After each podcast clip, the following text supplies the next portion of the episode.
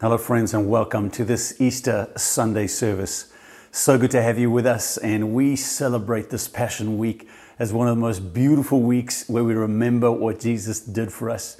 Today's the day we celebrate the resurrection of Jesus, this powerful and beautiful event that transformed our lives. So good to have you with us, even if it is virtually. And if you're visiting with us for the first time, an especially warm welcome to you. So glad you could sit back and relax and enjoy this time with us. You're welcome. The story is told that on the plains of judgment, all of mankind is gathered together in the sight of God and they're about to await God's judgment. And he, he's about to come out, and they gather together a delegation of the most eloquent leaders and the most persuasive politicians to represent their position before God. And this group of people draws near to the majestic throne of God, and they say, your, your Majesty, we just don't think it's right that you could judge us without first hearing us out. We're the ones who've had to live on the earth that you created, and there are a few mitigating issues that we'd like to bring up to you uh, before you start rendering judgment. Because you're such a glorious and majestic being, and we really don't think that you could understand what it was like to be one of those that you created.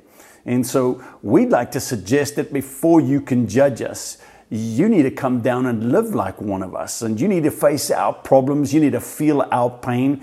And so a group of us have got together and we've come up with a list of the most hated realities. And we'd like to suggest that before you can talk to us or even try and deal with us, that you come and you face some of the realities that we've had to face living in this creation. Firstly, on our list here, it says that we think you should be come down and be born, but not born rich. You should be born among the poor people.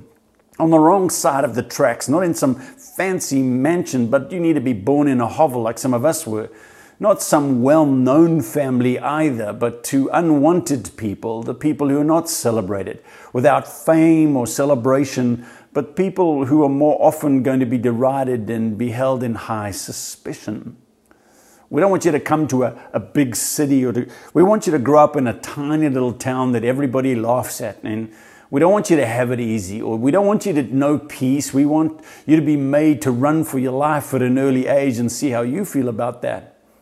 More so, we don't think you should be handsome but ugly, like someone from whom people will hide their faces. And we don't think you should know a lot of joy and laughter in your youth, but rather you should be familiar with suffering and pain and Mm, somebody here said we think you should lose your father early on and see what that feels like. And maybe your mother should have to struggle to provide for you and your brothers and sisters. And we don't want your mother to have a good reputation. Let her be called a loose woman in the city that you grow up in. And why don't you come to a country uh, where you grow up in that's hated and oppressed and people mock you for your religious beliefs and, and let their, uh, your oppressors have dominance over you in your country. And we just think that no one should be able to take you seriously. Let friends betray you. Let family think you're mad. Let people ridicule every statement you make. And we want you to come and experience what it's like to have powerful enemies contend against you. Let the state seek for your arrest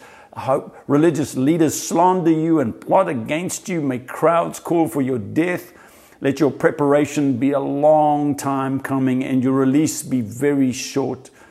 We, we want you to know what it feels like to be unjustly arrested and improperly charged and brutally treated, and, and that you die young and before your time. And at the end, let everybody that you loved and cared for you abandon you and let you have a shameful and an early death. And when their last words were spoken, a hush filled the air, and humanity waited for God the judge to answer them.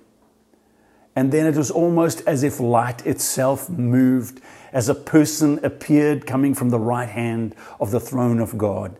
He appeared looking like someone like a son of man, and he had scars on his hand and his feet and he carried a scepter, the scepter of the judge in his hand. And all of humanity fell silent as the only one authorized to make all judgment showed himself Jesus, the only begotten Son of God.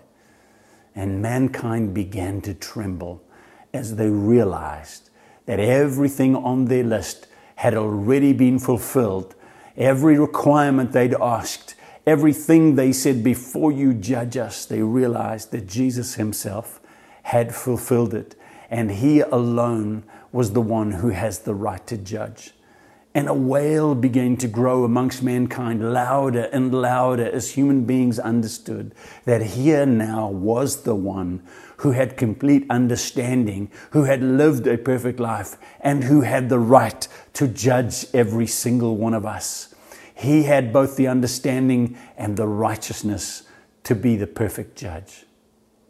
See, there is no question that Jesus understands what it's like to be mankind. But the real question is, how did he do when he walked in those circumstances? Did he manage to please God? Did he manage to keep the law and the, the, the, things that God had asked mankind to do? Did he do well? Because if he himself came and didn't do well, then we're all blameless before God. Because if God's own son couldn't even do it, then we can't be held. If Jesus had committed his own sins, then his death would just be seen as a payment for his own sins, because the rule in eternity was that the one who sins must die. And, and the principle is that you can't wash away any sin without blood being shed, because where, where sin has been proven, bloodshed has to be proven that somebody died to pay for that sin.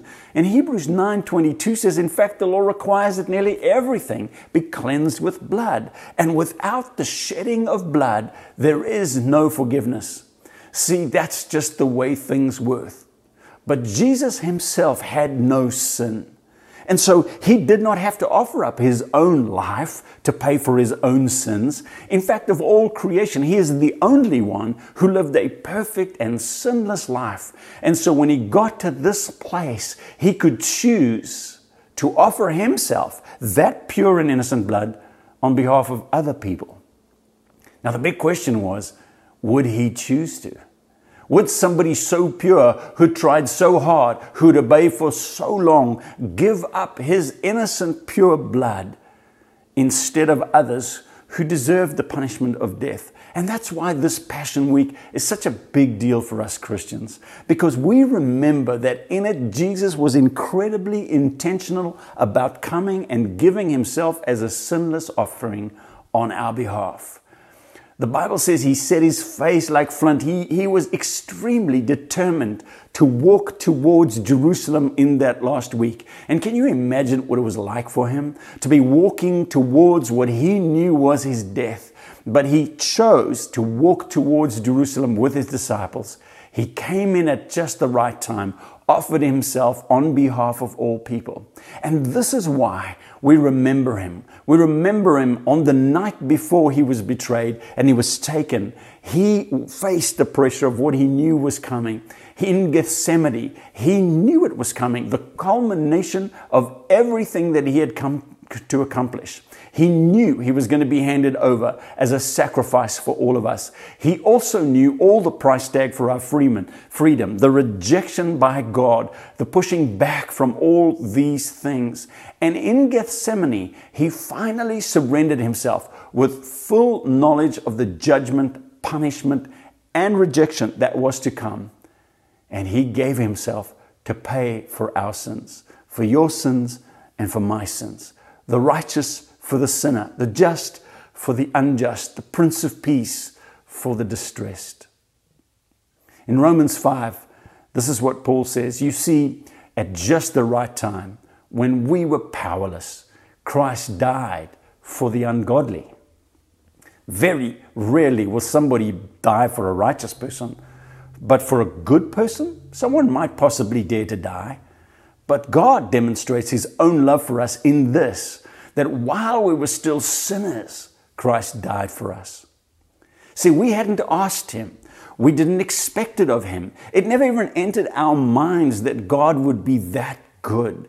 But this was the unstoppable goodness of God in motion. This was God's grand plan. And this was God's grand Savior, come to save us all. And when God raised Jesus from the dead, it was his statement that Jesus was not only sinless himself, but that his full sacrifice had been made for all people, for all sin, and for all time.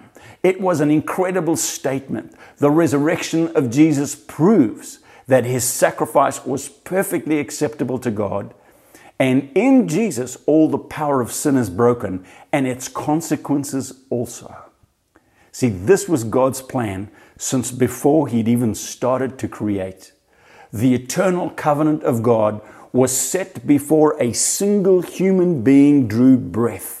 God had decided on an eternal purpose and on a perfect salvation. And it was always His intent to bless mankind and to cause us to be in a relationship with Him. But He understood that an eternal covenant, that if He was going to have something that was both eternal in nature and complete in its scope, that He Himself would have to accomplish it. He was not expecting His creation to do it. So this eternal covenant was cut between the Godhead, and although mankind, we are the beneficiaries of this covenant, we were not including in the making of it because we were not yet created when it was established. Jesus was designated as the one who would sacrifice himself as a sin offering for mankind. And Ephesians 1 verse 9, Paul says this, this is the mystery of God's will, which was purposed in Christ. God designed his great dream of our salvation and intimacy with him, and he dreamed it that Jesus was the one who was going to accomplish it. Ephesians 3:11 Paul says God's eternal purpose was accomplished in his son. 1 Peter 1:20 says that Jesus was chosen before the creation of the world and and to and so that eh, before any one of us had an idea before any of us lifted up our hearts before we had an opportunity to sin God had already chosen the one that would save us all.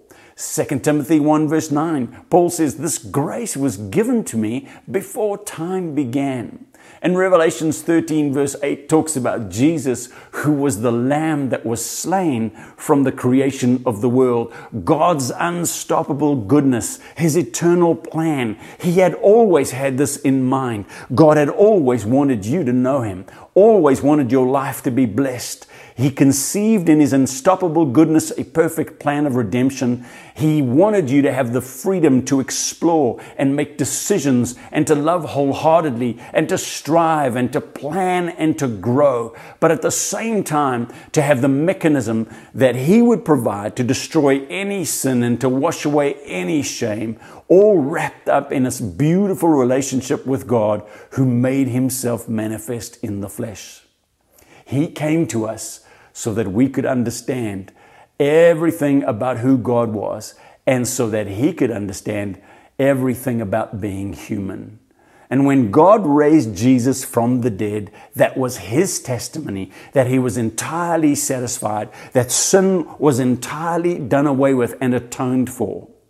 See, God said, I completely accept that sacrifice. And seeing as Jesus' sacrifice was more than enough for all mankind for all time, God said he doesn't deserve any of his own punishment for sins. He's completely, in his death, absorbed all the wrath of God and all the punishment for all the sins of mankind. So I'm going to raise him up again. And that's exactly what Hebrews 13:20 says. Now may the God of peace, who through the blood of the eternal covenant brought back from the dead our Lord Jesus Christ, that great shepherd of the sheep, may he equip you with everything good for doing His will, and may He work in us what is pleasing to Him.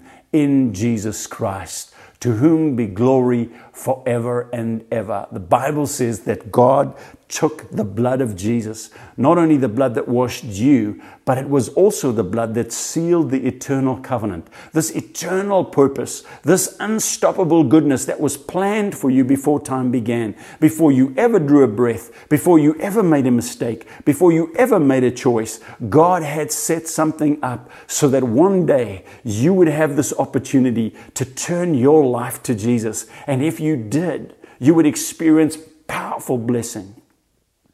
See, God has set this thing up so that the only way we can come to a place where we please Him is we embrace His Son and celebrate Him with all our hearts.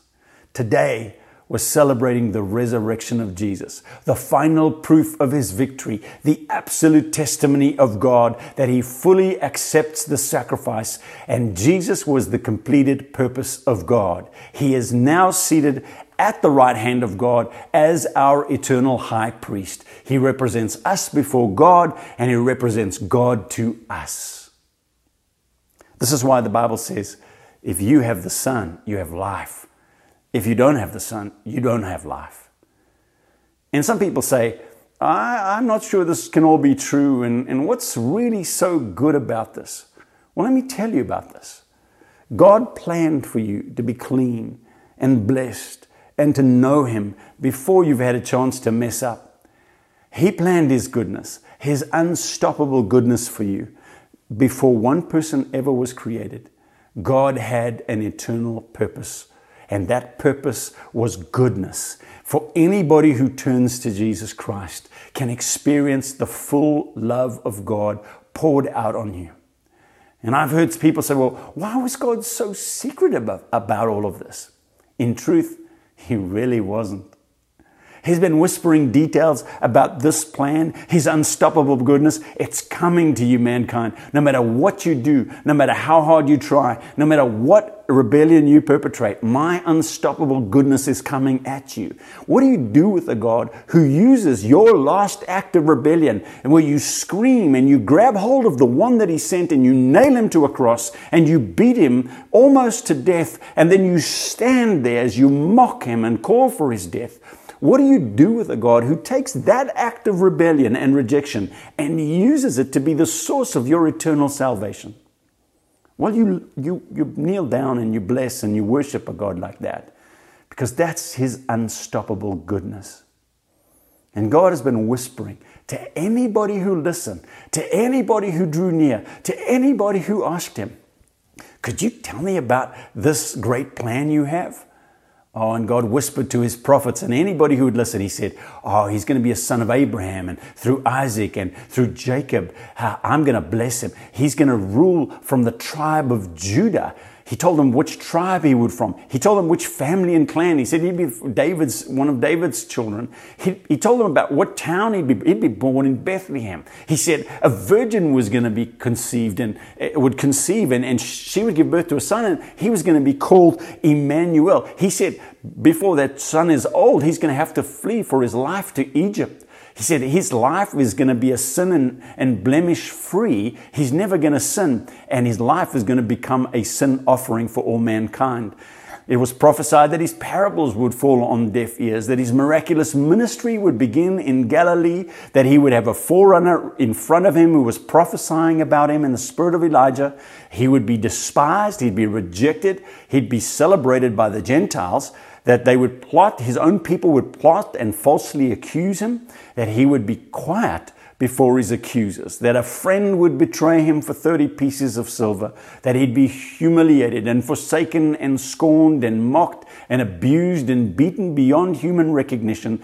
It was prophesied that his clothes would be gambled for, that he, they would pierce his hands and his feet, and that he would thirst and cry out in his thirst. Even the words on the cross that he would say, was prophesied about him. It was prophesied that everybody would abandon him, but that God would raise him from the dead, that he would conquer death, and that he would judge the world justly, that he would be faithful and a high priest, that he would usher in a new covenant between God and man.